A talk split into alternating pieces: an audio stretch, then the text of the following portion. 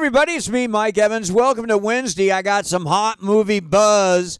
Killian Murphy, it's Killian, not Cillian, from Peaky Blinders, and who stars in Oppenheimer, plays Oppenheimer in the movie, who was the inventor of the atom bomb, and also stars in the movie Matt Damon, Emily Blunt, Rami Malek, Robert Downey Jr., and Gary Oldman. This movie, Oppenheimer, drops in theaters in July.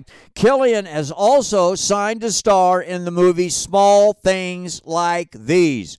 Set in 1985, Christmas time, a drama about a small town where a convent, a convent has all kinds of huge secrets. Supposed to be pretty good. More hot buzz is Quentin Tarantino's final film. is called Movie Critic set in the 1970s and based on the life of the real movie critic, Pauline Kael.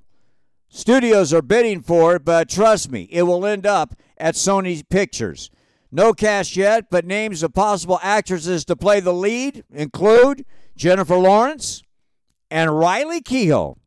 Odds and ends, I bet you didn't know that in the 1979 Glen Ridge High School, New Jersey yearbook, Tom Cruise was voted most unlikely to succeed.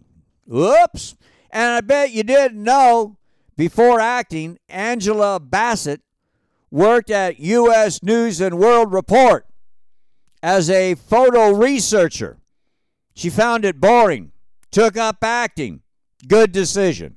Oh, here's a strange one for you Snoop Dogg in Scotland doing two concerts people love the Snoop Dogg in Scotland. They even threw him a little parade. How about that? But not all the news is good. 92 year old Clint Eastwood has not been seen in public in over a year.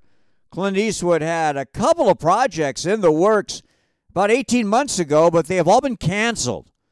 Wow, enough said. Happier note publicists have named the nicest celebrity in Hollywood and it is the latest Oscar winner, Brendan Fraser. And PETA, PETA has named the three most loving celebrity pet owners Reese Witherspoon, Keanu Reeves, and Halle Berry. PETA has also just named their Celebrity of the Year, and its actor, James Cromwell. It's horrible what's happening in Miami with some spring breaker drunks and criminals ruining it for everybody. But I have an old solution with a Hollywood connection.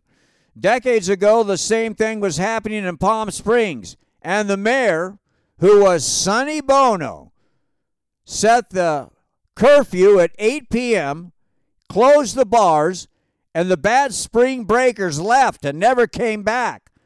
And Sonny Bono so loved for that, he was elected to the United States Congress in the Palm Springs district. Hey, have a great day. We'll do it again tomorrow. I'm Mike Evans. I'll see ya.